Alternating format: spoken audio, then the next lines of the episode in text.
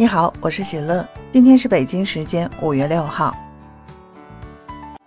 日前，南方周末最近公布了二零二二青年力量榜单，勇敢的中国青年，奥运冠军任子威、电竞选手 Jack Lau 等悉数入选。王霜是作为中国足球独苗入选该榜单，为处于低谷时期的中国足球注入了一针强心剂。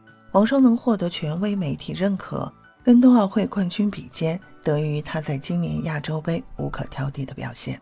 中国女足在出战亚洲杯前，没有多少球迷和媒体认为球队能拿冠军，因为中国女足在东京奥运会上表现非常差，小组赛一场未赢，还有两场大比分失利，所以在球迷心中，女足已经跟男足属于一个水平，无法再带给他们惊喜。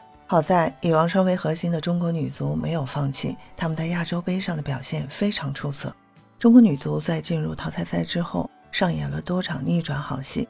王霜则是在关键比赛中奉献了力挽狂澜的表现，帮助中国女足进入了亚洲杯决赛。王霜在中国女足对阵韩国的亚洲杯决赛前受到了伤病困扰，原本王霜可以选择养伤休战，然而她不愿意就此放弃。考虑到自己在中国女足的不可或缺性，王霜选择了咬牙带伤上场。王霜轻伤不下火线的精神，给了队友极大的鼓舞。最终，中国女足实现了大逆转，战胜了韩国队，顺利拿到了久违亚洲杯冠军。所以，从这个角度来看，王霜入围2022年青年力量榜单就是众望所归的事情。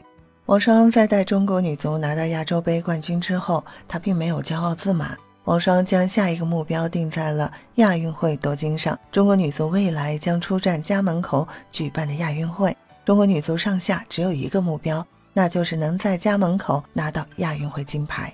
希望王霜能再接再厉，带领中国女足早日实现夺金梦想。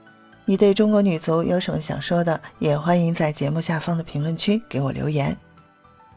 感谢收听喜乐运动会，也欢迎您的转发、点赞和订阅。我们下期节目见。